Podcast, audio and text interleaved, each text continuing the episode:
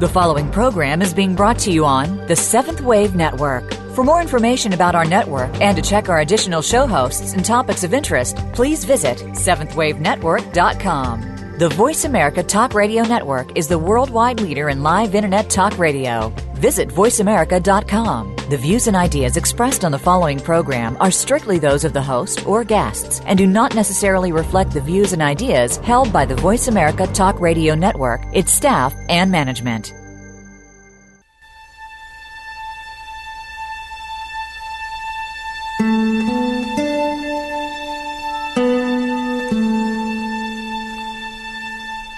Afternoon, and welcome to Authentic Living with Andrea Matthews. Over the next hour, you'll learn how to see your true self in the midst of life's twists and turns. You'll be challenged to think outside of the box when it comes to the mysteries of life. Now, here's your host, Andrea Matthews. Good afternoon, and welcome to the Authentic Living Show. You know, we all have major life transitions which come in many different forms. But these times, whether they're joyful or difficult, can be threshold, thresholds to a new adventure. How do we take the challenge to turn what appears to be a block or even a death into a threshold? How do we keep our peace even in these liminal moments? Rabbi Sherre Hirsch has come through to, come today to talk to us about her second book, Thresholds: How to Thrive Through Life's Transitions. Rabbi Hirsch is the first female rabbi who served for eight years as the rabbi of Sinai Temple in Los Angeles. She has since left the more traditional pulpit to serve a larger, more diverse congregation. She is now a nationally recognized personality who speaks across the country and frequently appears in the national media. She also serves as spiritual consultant to Canyon Ranch Properties. Rabbi Sherre blends ancient tradition and modern day application to empower individuals to be their own spiritual guides. You are not going to want to miss this show because this is a very important topic, one which we all have to deal with at some point in our lives. Welcome, Rabbi Hirsch, to the to the Authentic Living Show. Hi, Andrea. It's so nice to be here.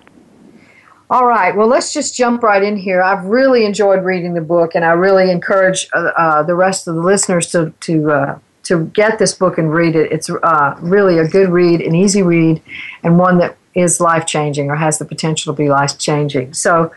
Let's talk about what you mean by a threshold or a liminal moment. I love the mystery of a liminal moment. What, what, why are these so powerful? Well, a liminal moment comes from the word limen, which is the Greek word for threshold, which is how I got the name and the title for the book.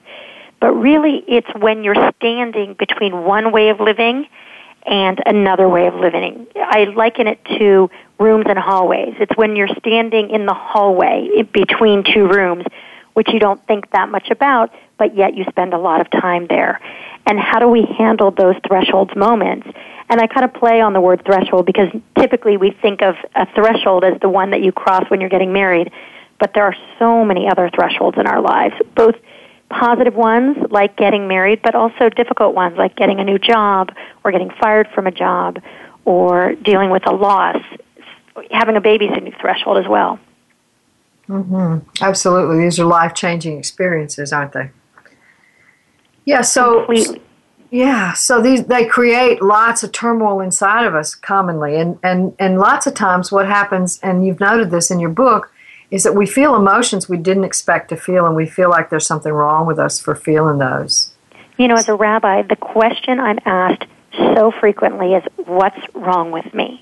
Uh-huh. Which is funny because when I trained to be a rabbi, I really thought the question people would ask is, "How do I kosher my kitchen?" Right? Typical Jewish ritual type questions but right. they rarely ask that. Most often they came to me when they were at a threshold in their lives and felt that they weren't handling it the way they thought they should. And the question I most often heard, which broke my heart, was, What's wrong with me? But I can hmm. relate because we all have moments in our lives where we feel like we're doing it wrong. Something is going awry and something is wrong with us and not the system and not and that we're just not doing it right, and then we put it onto ourselves. And I think a lot of people struggle with that. Mm-hmm. Yeah, and we have, uh, you know, it's bad enough to have to go through the struggle, but then we judge ourselves for the way we go through the struggle, which makes it doubly difficult. Yeah, yeah so you cannot imagine how people judge themselves so harshly as they deal with the challenge itself, right? If we treated our friends the way we treat ourselves, we'd have no friends. Absolutely, absolutely, we do that terrible thing to ourselves all the time. So what do you say? I mean, how, what it, you know, I'm ha- I've just had a baby, and I'm and I'm up all night feeding the baby, and the baby's got colic and doesn't sleep very well, and I'm tired, and sometimes I just don't even like this baby. So, yeah, what do you say to me? The first thing I say to people is that it's normal to want to throw the baby out, or actually to give the baby back. I remember when we had our first child. We have four children, and ours would not stop crying the first couple of nights. Turns out I was not producing enough milk, and he was actually starving, and he was mm-hmm. screaming and screaming. And my husband said to me, "What's the refund policy?" And I just remember looking at him like, "Am I really married to you?" But the fact of the matter is, every one of us has moments where this is too hard. I cannot do this. Something is wrong with me because other people seem to do it with ease. And the first thing is I want you to validate your feelings, to realize that you're not alone, that everybody feels this way. We just don't talk about it. As a rabbi, everyone talks to me, but they don't talk to each other. So the first thing is to know that if you're feeling it, everybody else, 99% of the other people are feeling it, and that small 1%, I don't know what they're feeling. Mm-hmm. The second thing is we often judge people's insides by their outsides and then we compare our insides to their what we think is their life. So, for example, it's a little confusing the way I said it, but we think, oh, she looks all dressed and she looks like being a mother is so easy, and she has her hair done and her makeup done, and she has a pretty stroller, and my car's a mess. I haven't been in the shower in three days. What's wrong with me? But what we're doing is we're projecting how she feels by how she looks. And people in this day and age are so good at veiling themselves, of putting on a certain mask and projecting that everything is perfect when it is far from it. I used to say that when people came in and looked truly perfect, like there was not a hair out of place, that I knew I had to deal with the biggest problems. Right. So I think a lot of it is first validating that you're not alone. Really understanding that this if you're feeling it, most everyone else is because the human experience is universal. The details are different, but the experience is universal. The second is not to judge yourself or others because that judgment is often very far off. Mm-hmm. And the third is to surround yourself with people that you can be honest with.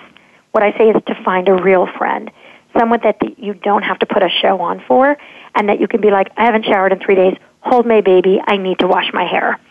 And because of that, those three tools will really help you sort of get through that grind of especially the first three to six months.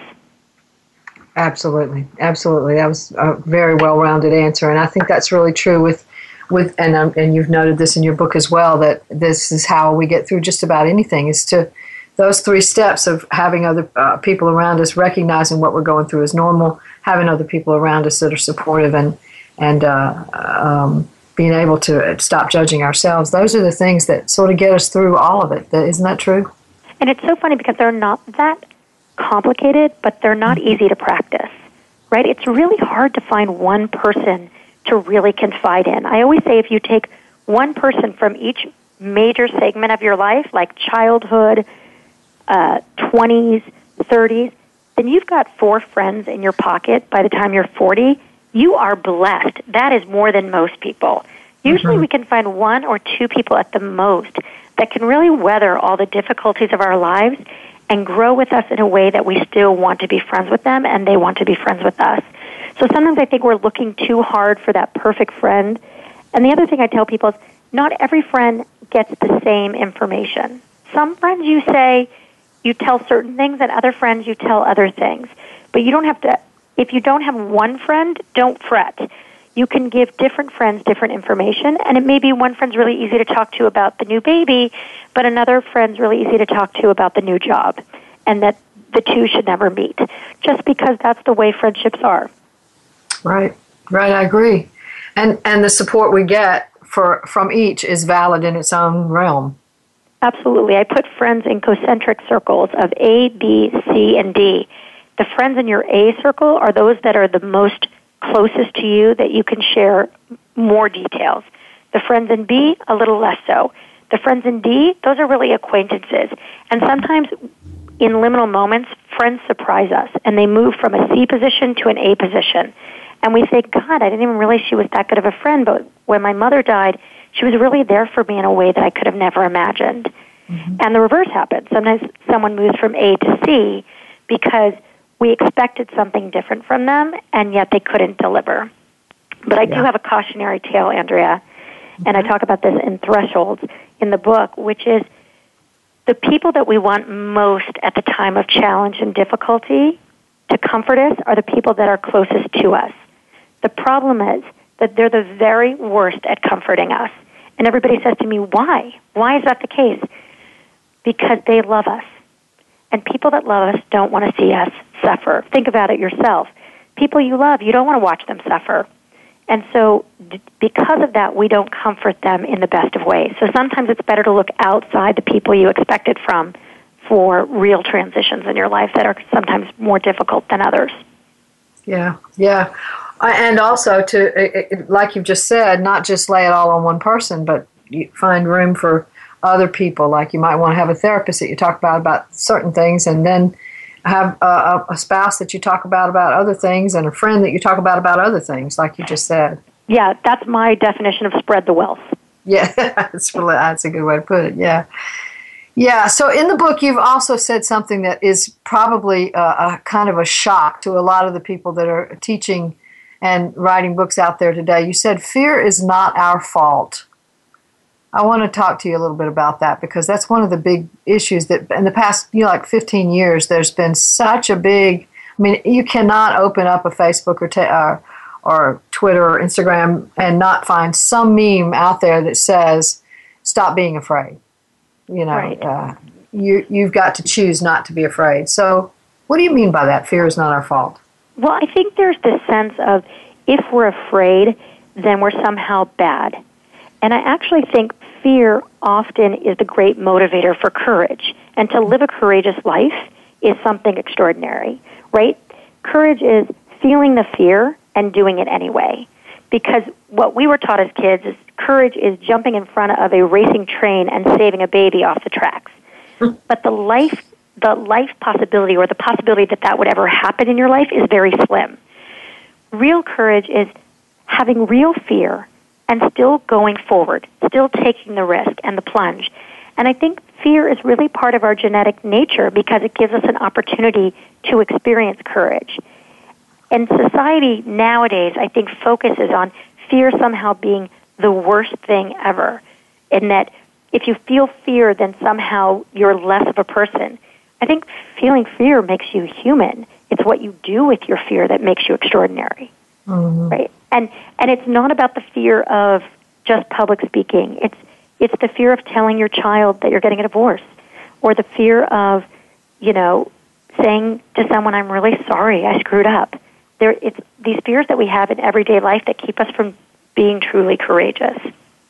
Yeah, absolutely. And you know, I, th- I think the beautiful thing about that is that it allows room for us to explore our own emotions and not have to push them aside so that we can feel like we're, we're brave and strong and can conquer anything. Right, and it also makes us not judge our fears. It's like, ah, fear is part of the human experience. I'm going to feel fear. The question is now what? As opposed to, why am I afraid? I mean, I make a fear list every day in, in addition to a faith list, and it's a great for your listeners. It's when you're feeling a lot of fear, you just make a list of all your fears, and you do it unedited. And I always laugh because – somehow on my list it always says I fear snakes. Now, I live in Los Angeles, in urban Los Angeles. The last time I've seen a snake, 20 years ago, when I was probably camping with my friends when I was in high school, maybe 30 years ago to date myself. But I never see a snake, and yet that fear still stays within me. And I look at it each day and I realize, oh, you know what? It's just part of who I am. It's just part of who I am. But on the flip side, I also make a list of now that I want to live courageously, what action will I take? And so I often joke with the snake one. I always say, I will not visit any pet store that has snakes because we're not going to run into snakes in urban Los Angeles. Right. And if you do, it's probably raining snakes. Right. right. I think there's a plague and God is, is giving us a message. It's something right. very different. Right. So yeah, and and and and that fear thing is is is one of those things that makes us believe we must not have faith. That's one of you you juxtapose those two words interestingly enough in your listing there that that we tend to think, well, if I'm afraid, I must not really have faith in God or faith in life or you know whatever. So can you say something about that? Yeah, so I think it's interesting because one of the things I really stress in thresholds is about having faith in yourself. And it's a little bit shocking for a rabbi to say, I'm not going to talk about faith in God. And it's not that I don't believe in a God, and it's not that I don't talk about this. But I think that real faith begins with you. And actually, the Jewish tradition, the Hebrew word for to pray is in the reflexive. So essentially, when you pray, it is a it is a prayer to yourself, right? It mm-hmm. begins with you. That real faith starts with you. And I think we have this assumption that if we're afraid, we're not really trusting.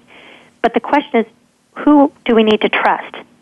Right? It's not, oh, we're not trusting God because not all of us believe in God. I mean, there's 88 names for God in the Bible, and there's only 500 words used over and over again. So almost one fifth of the words are dedicated to the name of God. And they come in all different shapes and sizes and all different descriptions. So what you believe or how you believe is really up to you. But real faith begins with you. Do I trust that I can have this fear and it won't annihilate me, that my world will not be over? And I think a lot of us think, oh, of course this fear is not going to kill me, but some fears really feel like they will. Mm-hmm. You know, sometimes we are really afraid. We think, you know, our husbands ask for a divorce and we think the fear of living on our own will actually kill us. But in fact, that's not the case. Mm-hmm. It may yeah, not we bring have, joy, but it'll bring something different. Yes, yes. We have irrational fears about our fears, don't we?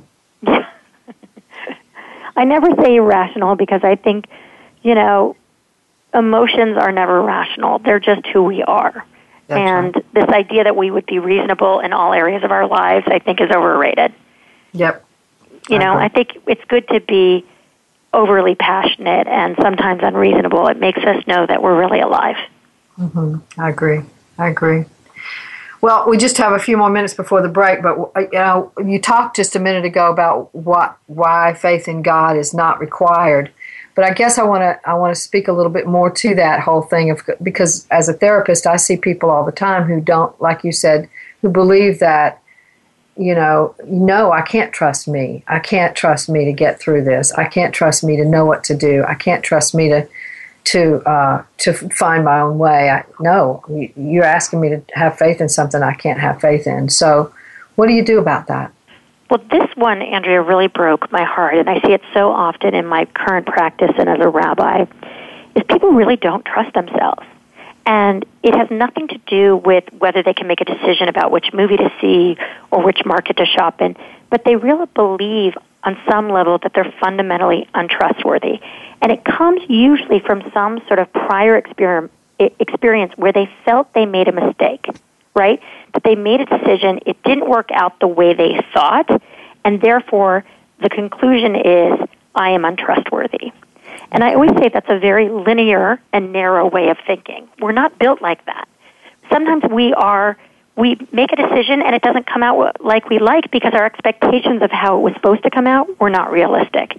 And it came out different, and maybe that different is supposed to take us somewhere else. And that's supposed to model for us trust as opposed to teach us that we're untrustworthy. Yeah. So let's take a break now. We're going to come back and finish talking about that. We'll be back in just a minute with more from Rabbi Sherre Hirsch on your thresholds.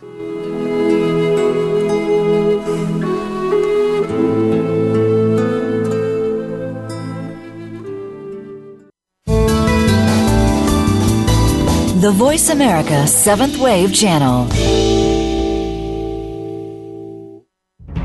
Are you a spiritual seeker? Have you always pondered the deeper questions in life? Have you looked at many spiritual paths and found some answers, but are looking for more? The Open Door brought to you by the Summit Lighthouse, brings you each week practical spiritual teachings and tools that promote self mastery, higher consciousness, and the opportunity to connect with the ascended masters. Join Tom Schumacher and Terry Kennedy as we explore the universe of spirituality. Live every Tuesday at 11 a.m. Pacific, 2 p.m. Eastern Time on the Seventh Wave Channel. Ask Theo Live channels to a new reality. Following her near death experience, world renowned author and spiritual medium Sheila Gillette became the direct voice channel for Theo, a consortium of 12 archangels. Through this unique channel, Sheila and co host Marcus Gillette present you with an opportunity to speak directly with Theo live on air on any topic you wish to discuss, including receiving authentic messages from deceased loved ones and angelic guides. Get the answer you need by tuning in to Ask Theo Live. Channels to a New Reality, Tuesday at 12 noon Pacific Time, 3 p.m. Eastern Time on Seventh Wave Network.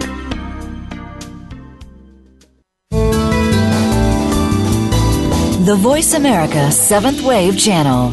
Seek greater awareness.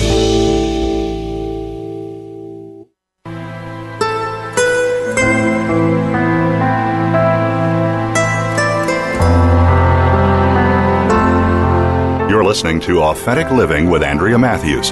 We want to hear from you. If you have a question or comment about today's show, call in now, toll free, 1 866 472 5795. That's 1 866 472 5795. You can also send your questions or comments by email to Andrea at AndreaMatthews.com. Now, back to Authentic Living with Andrea Matthews.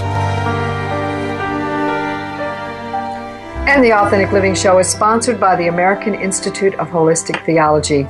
AIHT offers degrees in interfaith and interspiritual educational programs that enable you to not only find your own authentic spirituality, but to bring your unique gift to the world in service upon graduation.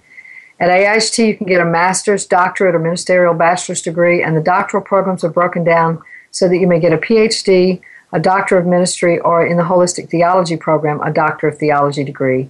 The programs in which you may get these degrees are Holistic Theology, Holistic Health, holistic ministries, metaphysics, and parapsychology. These courses offer depth and meaning to not only your own spiritual search for truth and meaning, but to your capacities to bring your healing, loving, guiding gifts to the world.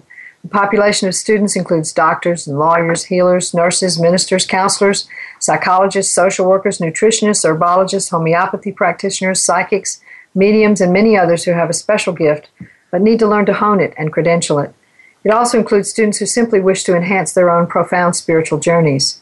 What's most important to AIHT's model is the exploratory nature of the studies that reach to the depths of all the world's religions, traditions, and paths, and even to transcend them to find the mystical core of them all, to facilitate your own journey to your own authentic spirituality by utilizing, as your text writing teachers, spiritual experts from all over the world.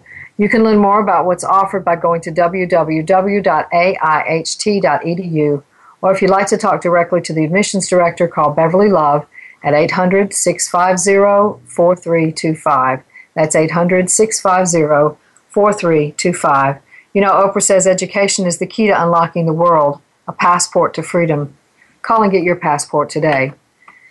And today we're talking uh, to uh, Rabbi Sherre Hirsch about her book Thresholds, and we're talking about those moments in life where things are different, where you're standing in the middle between one life and another life where you're trying to figure out where you're going to go next and all the emotions and and difficulty sometimes that comes with those liminal moments. And you were talking, uh, Sherre, just before the break, and I had to interrupt you. I apologize for that. Uh, uh, about this whole thing about uh, faith, why we don't necessarily need to have faith in God. It's not required for this journey. And uh, so I'm going to let you finish talking about that. Yeah, what I said, thank you, Andrea. Uh, what I said was that, in fact, we often tell ourselves that we're absolutely not trustworthy, and we use some sort of prior experience where something turned out in a way that we didn't plan as proof that we're not trustworthy. So we make a decision between two jobs and we pick out one and we go there and six months later it doesn't work out we deduce from that, oh my God, this shows that I don't make good decisions. When in fact, that's not what it shows. What it shows was you had a choice between two jobs. You chose one that you thought was best in that moment, and it led to a different outcome than you anticipated. And maybe that will take you to another place that you didn't anticipate. And we don't know that yet. And it's the reason at the end of our lives we're so good at saying, now everything makes sense Mm-hmm. Because in hindsight, we can see all the entire story, but along the way, we only see the chapters, and often we deduce the wrong messages from each chapter. Right, right. And so it's also a kind of a trust in life too that we begin develop, to develop that that we are somehow being uh, allowed opportunity after opportunity, even in the darkest moments. Is that true? Absolutely, and I think people often get confused with this optimism or positivity, which is this optimism or positivity idea is that everything will turn out good in the end. Mm-hmm. I think faith is different than that. It's that things will turn out, period. Not good or bad. It's actually ending that sort of binary system of good and bad or literally leaving out the adjectives. It's just that things will turn out and it will be different than we will expected, but we will get on the other side and we will keep moving forward regardless of what's thrown at us. Yes, and I love what you just said about that. That is so very important, this good bad thing. And it's so uh, sort of harped on today that we, we need to think positive all the time and, and, and, and avoid negative feelings and that kind of stuff. And and that really doesn't help us to take these journeys that you're talking about, does it? Right, and some of life is very negative and messy, and there, we can't be positive all the time. I mean, in my own spirit experience, my mother died very young of brain cancer, mm-hmm. and I would say for a good 18 months after her death, and even during her the end of her illness, I wasn't positive. I didn't have an optimistic look on all things, and I didn't feel happy. And I think if someone said to me, you know, you've really got to be more optimistic even knowing that it was such a terminal diagnosis, I would have wanted to slug them. Instead, really? you know, it was like, okay, this isn't how I would want it to be, but this doesn't mean that I want to give up and call the whole thing off and just quit. It means mm-hmm. that I still have faith that I will keep going, regardless. Right. Yeah, and that faith is in our is in the fact that we are still here asking whether or not we have the faith. You know, absolutely, some- Andrea. I can't think of anything more true of a statement. If we stay in the question and continue to persist and ask it over and over again, that is an act of faith. Mm-hmm. Mm-hmm. I talk about yeah. that in my first book, in We Plan God Laughs, in a chapter called Questioning. And what I say there is, in fact, when we question is a true act of faith. And that you think faith is only when you believe, but it's when you stay in the conversation is when you truly believe. Yes, yes. Yes, that's very well said. Very well Especially said. because the answers come out differently. I mean, it's interesting in Judaism, which is my orientation, there's no expectation that you believe in God from the moment you're born until the moment you die. The expectation is that you believe in monotheism, in one God, because the tradition understands that there will be many times in your life of which you will doubt the existence of God. For example, after a death or after a devastating illness or a very challenging time in your personal life. And it couldn't be more true right? If I had to believe in God all the time, I would be the worst rabbi ever if that was the requirement. But if I have to continue to ask the question, is there a God? Is there one God? How do I strive for that belief? How do I find faith in challenging times? Why did this happen to me and how do I go on? That's being in the conversation, and that's really what I think true faith is about. Mm-hmm. Uh-huh. Yes, because it's, those are life affirming questions. They are mm-hmm. all about uh, all about the meaning of life and, and the essence of what we're doing here. So, yeah, absolutely. Absolutely. Yeah. So, you talk about this being a journey from the head to the heart, and I can't say how much I, I really believe that. I agree that we're that's the longest journey we take and also the most important. Um, and yet, there are so many who live so much from emotion that there's little room for logic or common sense. So, you know, we have these sort of um, dichotomies about how we live. We either live from the head or we live from the heart, it seems. And and and and the people who live from the head want to talk ugly about the people who live from the heart, and the people who live from the heart just don't understand people who live from the head. But there's a way to bring both to the table. Can you talk a little bit about that? Absolutely. In Judaism and Hebrew, the word for head and heart is the same word. It's mm-hmm. lamed vav, which means both head and heart, because to them, at the seat of reason, was emotion, and at the seat of emotion was reason, which is so different from the way we think about it today, right? We think that those two are polar opposites, and you're either being reasonable or you're being emotional. Mm-hmm. And often women are accused of being overly emotional, and men are accused of being overly rational. Mm-hmm. But Judaism never saw it like that, that when you really have touched your lev, the Hebrew word, what you've touched is that deep part of you that's able to sit at the seat of reason and emotion and make decisions from that place. And I think it's an incredible ideal as well as a, a beautiful image because in every decision, there's some emotion, there has to be, and there has to be some reason, right? We're not animals. We don't act and react just out of survival needs. So, how do we find that place where we're both acting out of emotion and out of literally reason, but that they're coming from the same place? And I always say it's a long road from the head to the heart, but when we close that gap, it makes us live very well. Mm-hmm.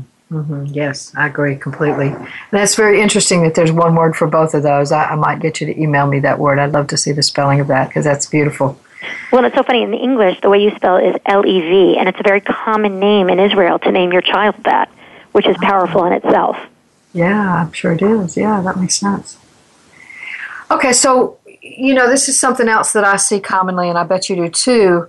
As a therapist, I see that people very commonly are, are going through one of these liminal moments and they uh, are having emotions that don't even come from the present situation. They come from the past, and and and so they're reacting as if what's happening today is the same thing that happened yesterday. Mm-hmm. And uh, so you mentioned that in the in the thresholds, and I wanted to ask if you'd elaborate on that just a little bit.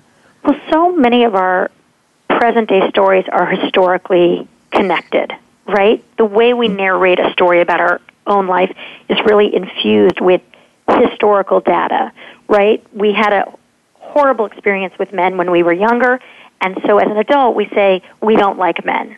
When that's not really our present narrative, it's just that our historical data tells us that that's the way it is.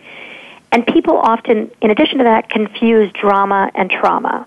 You know, the best way I can describe it is that trauma is that we have been violated in a way that has changed us fundamentally and it will take a lifetime to repair. And we can all know what trauma is from serving in a war to being physically or violently or sexually abused. And trauma is all the drama that happens in our life. Our mother's not talking to us, we're having a fight with our brother, this one's angry at us because we're sitting at the dinner table and she wasn't saying the right thing to us or she sat in the wrong seat at Thanksgiving. But often we exaggerate drama to the elevated to the place of trauma. And that's when we get into trouble because we start saying, "Oh, I don't like this and I don't like that," and it's it was so traumatic for me when really it was dramatic. Mm-hmm. And it's mm-hmm. important to really distill what is the part that is the present and what part's my history. What part of this story is related to now versus what is it related to then? Because often we confuse our friends in the present when we start talking about something and it's completely from our past, and yet they have no idea what we're talking about mm-hmm. because they don't, they're not in it. They weren't in that past. So it's right. a very confusing thing, and it's really hard to par- parse out for people. And often we want to drag our childhood into our present to give us an excuse. You know, we had bad dating experiences when we were young, and now we find ourselves divorced. I keep using that example. I don't know why that's my top example today, but um, we find ourselves divorced and we don't want to date because our prior experiences 25 years ago were so dramatic and so difficult, and we use that to inform our present, which is we were a different person then. Our life is different. It's a different dating now. So you can't use that data in the same way. Yeah, and it really does take that sort of inner sorting, doesn't it, to be able to to sort out what emotions are coming from the past and which ones are really relevant to what's going on right here and right now.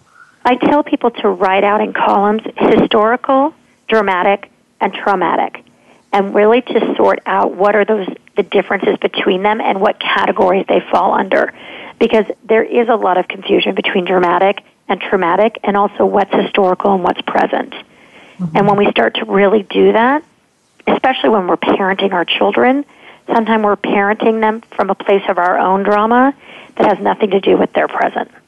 Right and, and reacting and and, and um, interacting with our partners in the same way that we're I'm acting toward you as if you're like, you're my mother or my father when actually you're not even thinking or or feeling what my mother and father felt and did, you know. You can't so. imagine, I'm sure you hear it in your practice too, Andrea, how many people say to me, you know, I feel like sometimes I'm talking to my spouse and I'm talking to him like my father. Or I feel like my, uh, I hear from men, I feel like my wife is sounding like my mother. How often I hear that because it's the way we put the lens of our history into our current situation. It's not that yeah. our spouse is talking to us like our mother, it's that that resonates for us, and so we infuse it with that memory. So it's yes. very important to parse them out. Very hard. It's helpful to talk to a therapist or to your clergy person if you find you can't do it on your own. Absolutely, absolutely. Okay, so you talk, uh, and I, I, really love this whole idea that you talk about in the book Thresholds. Um, you talk about a wait box. I want you to tell us all about your wait box. So this is my favorite part of the book that I get to talk about in a public way because I find it so helpful for people. And it's something I discovered on my own, and it has changed my life in so many ways for the better that I had to share it with my readers. Which is that in our age of instant information and instant everything, we've become very instant reactors, right? We get an email, we don't want our inbox to be overly stuffed, and we shoot and fire back another email. Then they fire back another email. And because we don't have the gestures that you have in person or tone, what happens in those emails can go very awry very quickly. So what I developed and what I encourage people to develop is a file on their computer, usually on their desktop if you're computer savvy, and it's called the wait box. And every email, positive, negative, incendiary, neutral, before you answer it, you write a draft and you place it in the wait box for 24 hours. And you let it simmer and marinate.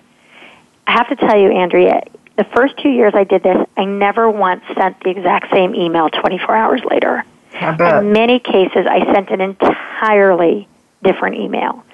Because what we say in the moment, in an age of reactivity, in an age of instantaneous responsibilities, of so much so fast is very different than what we'd say with a little bit of pause. And we need the pause in our lives, and we also need that pause. We need to insert that pause because nowhere else are they inserting it in our lives now.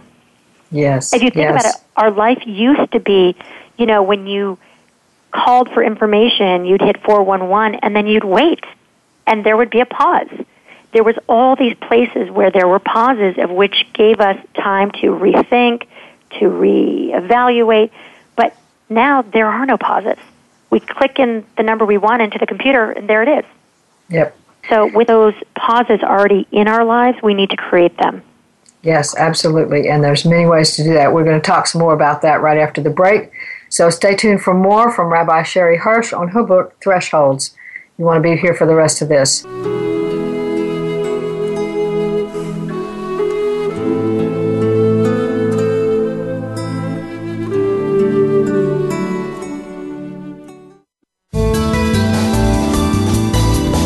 Is the Voice America Seventh Wave Channel. Are you ready to shift into higher consciousness? Are you ready for contact with beings from higher dimensions? Ancient and new spiritual technologies will help you take that evolutionary step. Find out more about this powerful shift when you tune in to Conscious Evolution Radio with Ann Gelsheimer. Let's help humanity evolve bringing in the best possibilities and ideas that our world needs right now.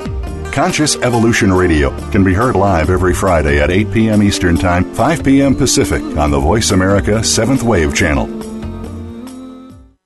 Why spiritual spelunking? Why tending to our inner garden? Why devoting time to inner being when so much external doing calls upon us? An Indian sage put it wisely your own self realization is the greatest service you can render the world. Join host Gilles Asselin as he serves as both guide and companion on the journey within.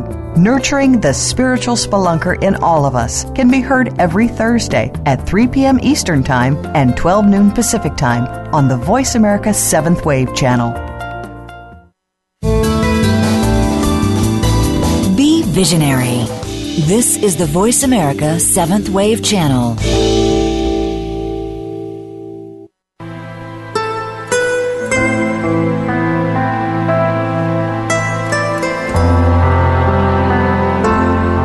You're listening to Authentic Living with Andrea Matthews.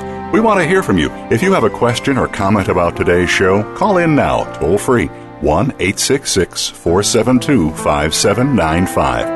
That's 1 866 472 5795. You can also send your questions or comments by email to Andrea at AndreaMatthews.com. Now, back to Authentic Living with Andrea Matthews.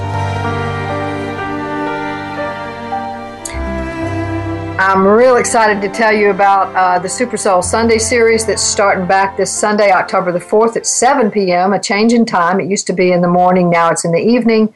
So at 7 p.m. Eastern and Pacific on OWN, the Oprah Winfrey Network. Oprah sits down for another eye opening conversation with Brene Brown, research professor at the University of Houston Graduate College of Social Work and New York Times bestselling author, to discuss the global conversation she has ignited on courage vulnerability, shame, and worthiness. Brene talks with Oprah about her pioneering work on vulnerability that she believes is the path to more love, belonging, creativity, and joy, but that in living this brave life, we are inevitably going to stumble and fall. Brene's latest research, outlined in her new book, Rising Strong, focuses on people who are leaning into discomfort and lifting themselves up after a setback. They also discuss how to own our stories of struggle, that rising strong after a fall is how we cultivate wholeheartedness, the process that teaches us the most about who we are. So don't miss this enlightening new Super Soul Sunday show airing again this Sunday, October the 4th, 7 p.m. Eastern and Pacific on OWN. And that just gives us a great segue back into what we were talking about, uh, Sherre, uh, just before the break. Uh, about your wait box because this is one of those sort of tools that we use to help us do these things that you that that were just being discussed on uh, on Super Soul Sunday. Tell us a little bit more about that.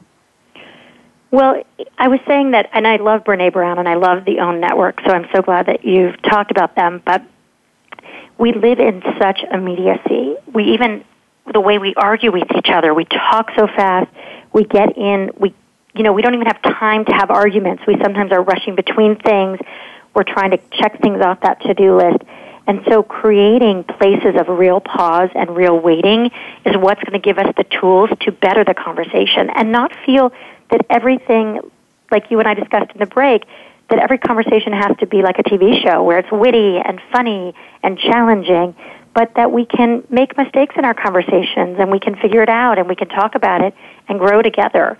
I think that's more of the human experience than that everything is perfectly crafted. And we forget that the writers of those TV shows have spent hundreds and hundreds and hundreds of hours crafting every preposition and capital in those scripts. So it's not as effortless as we think it is. Mm-hmm. Absolutely.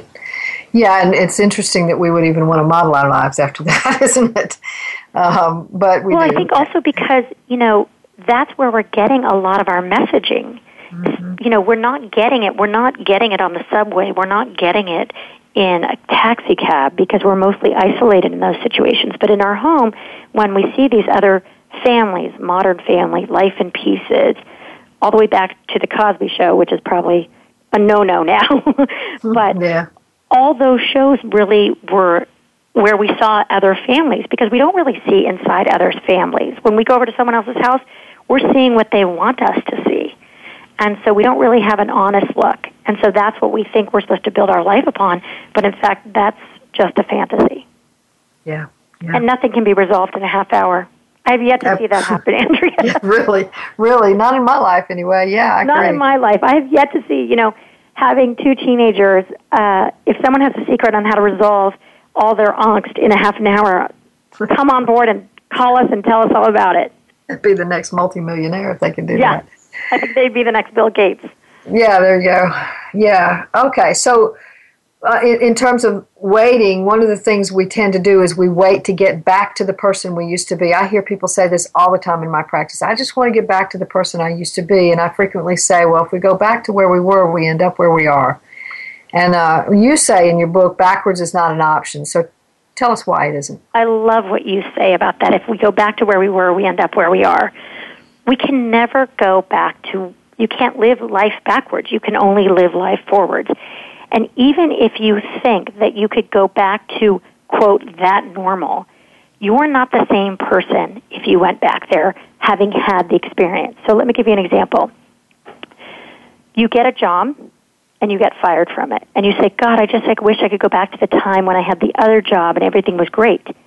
But you're not the same person that was in the job that you got fired from because that experience completely changed you for the better. Maybe not, it doesn't feel that way, but it's changed you and it's grown you and it's grown your soul. And so this idea of getting back to normal, I think is really, it's thin. It just doesn't happen. We can't live our life in reverse. And so when I, I always say to people is, how do I go forward to my new normal? Mm, good question. That's that's or what, even the language I like better is, what's the next room I'm moving to? Mm-hmm. I'm in a hallway. What's the next room? Yeah, yeah. So so do you do you hear the stories when they come back and tell you about the next room? What's the next room look like? What's it? What yes, what I have? So many, I have so many good stories, and one of the things in my first book, and We Plan God Laughs, I got a lot of feedback from people, which was funny because when you write a book, you and I know you know this, you can't really imagine that people are going to read it and have feedback for you. But in the first book, I didn't really think about that. So in the second book, I was very in thresholds. I was very aware that there would be readers and people who had thoughts about it. And I realized in the first book that I wrote a lot of stories that all had happy endings, which was not my experience, but I felt like every story that I cited was one that I should share a happy ending. And I got a lot of feedback from readers as that's not really true to life. And they were absolutely right. It wasn't true to life. I just didn't narrate those other stories. Mm. So what I often tell people is the next room may not look like the happy ending that you imagine, but it's the next room. So a woman that gets a woman whose husband just died, the next room is life as a single. And she comes back to me and she says, This is a very difficult room. But then a year later, she's in a new room in which she may have found love or she's gotten a position working or she's more available to her children or she's more has more time to develop herself things that were unexpected and maybe she wouldn't have wished them upon her but she's able to acclimate in the new room and realize that while she does not wish that her husband passed away that that her life is not over and she didn't end with his death as well mhm mhm yeah, that's the that's the surprise, isn't it? That's the part we the mystery of that other room is that we don't know what emotions are going to pop up. We don't know what new ground we're going to find ourselves on. And people are so often surprised. They have a script of what that next room looks like. Mm-hmm. You know, I'm going to get this job. I'm going to be so happy, or even we're going to have our family of four and our whole life is going to be perfect. And what they find is it's messy. The, the car doesn't fit all four of them. They need to get a minivan. They promise themselves they'd never get a minivan. And then they're in the room and they have the minivan and they have the four kids and it's noisy and it's messy and yet it's some of the me- most meaningful moments of their life. Mm-hmm. Yeah. So we don't, we cannot, my friend David Wolpe likes to say, we cannot forefeel. We can't anticipate how we're going to feel in the future given a certain situation. And I can't think of anything more true. We think we can, but we can't. Yeah. Nor can we necessarily predict the situation. Sometimes Never. we can. I cannot yeah. tell you how many people tell me affirmatively, now that this has happened to me, this is what's going to happen next. And I can't help but smile because I want to say, oh, I'm sorry. Did you have a crystal ball that I was not aware of? Right. Because so rarely does it come, does it come out like that. But I always get a good chuckle, and then they often come back to me and say, you know, Rabbi, it's so different than I anticipated. And I, I like to say, really? I'm shocked. Uh-huh. and they always get a good chuckle then. Yeah, yeah, absolutely. Yeah, that's your back to your uh, your first book. We plan God laughs. Yeah, very much so. Yeah, yeah, that, that whole idea of planning out our lives is one of the American themes that I think is not necessarily so. Um, you know, uh, the old Porgy and Bess song, "It Ain't Necessarily So," is this idea that that we should have a 10 year goal, a five year goal, and we should have steps to get there. And if we don't, we're not, you know, going to be successful. And, you know, I just, I want to ball that all up in a piece of paper and throw it in the trash because it well, just doesn't work. Old Andrea, there's such an old school mentality of you do X, Y, and Z, and you get this, right? You go to this right preschool, and you end up at Harvard. And that's such an old school model. First of all, it's not true. Second of all, you may not belong at Harvard and may never want to go to Harvard, right? Nothing against the crimson red. Right. But part of it is that that's such an old model. And in fact, nowadays people have many careers, and the route to success, that feeling of feeling really fulfilled and that you've made the world a better place, comes from many different avenues. And it's the opposite of linear. And some of the most successful people that I see in life, and it's not always people that are famous, it's rarely often people that are famous, wealthy, rich, or thin, or powerful. People that are really successful, that they feel that their life has meaning and that they matter and they feel that they've left the world a little bit better. Those people, their path towards success is often very circuitous, which I think is often, you know, very telling as well. And sometimes very scary at points in there. Absolutely. How many times do we hear a story of this person was on the they threw their last dime into this business knowing that if it didn't succeed, you know, they didn't know where they'd turn, they'd be living in their car.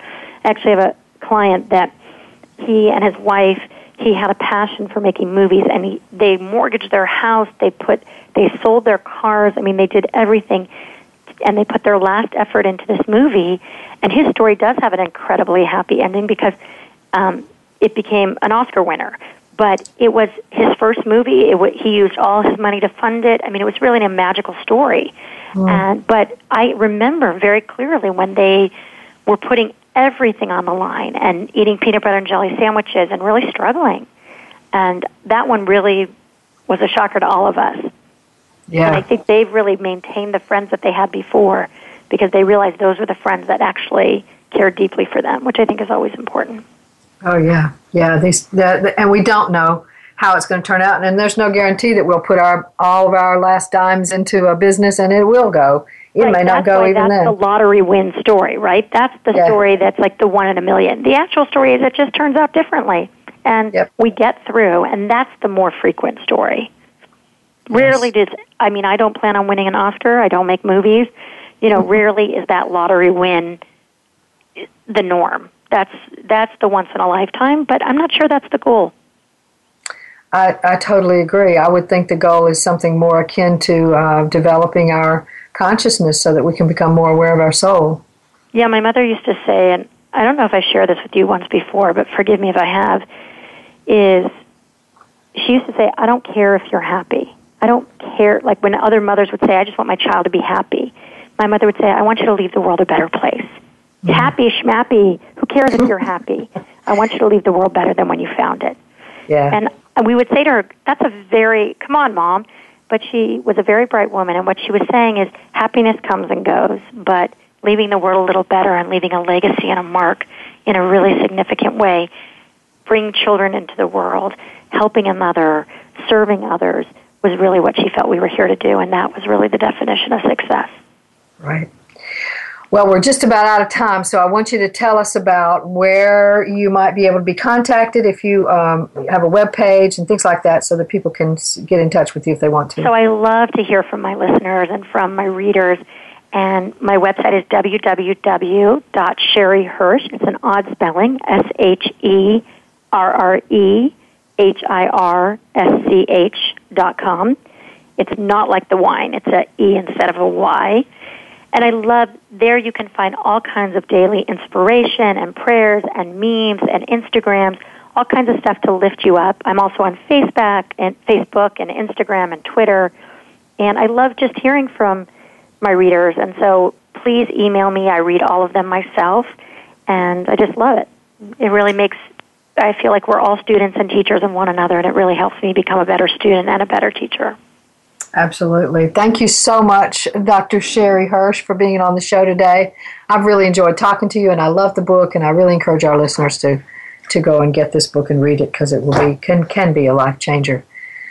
So thank you again for being on the Thank show. Thank you so much for having me, Andrea. Okay. All right. So next week we'll be back again. You want to uh, be back again next week? We've got another great show coming up. And remember, your job, should you choose to accept it, is to give birth to yourself.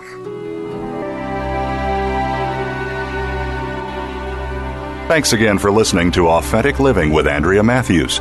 Join us again next Wednesday afternoon at 1 p.m. Pacific, 4 p.m. Eastern Time, here on the Seventh Wave Network. We'll talk again next week.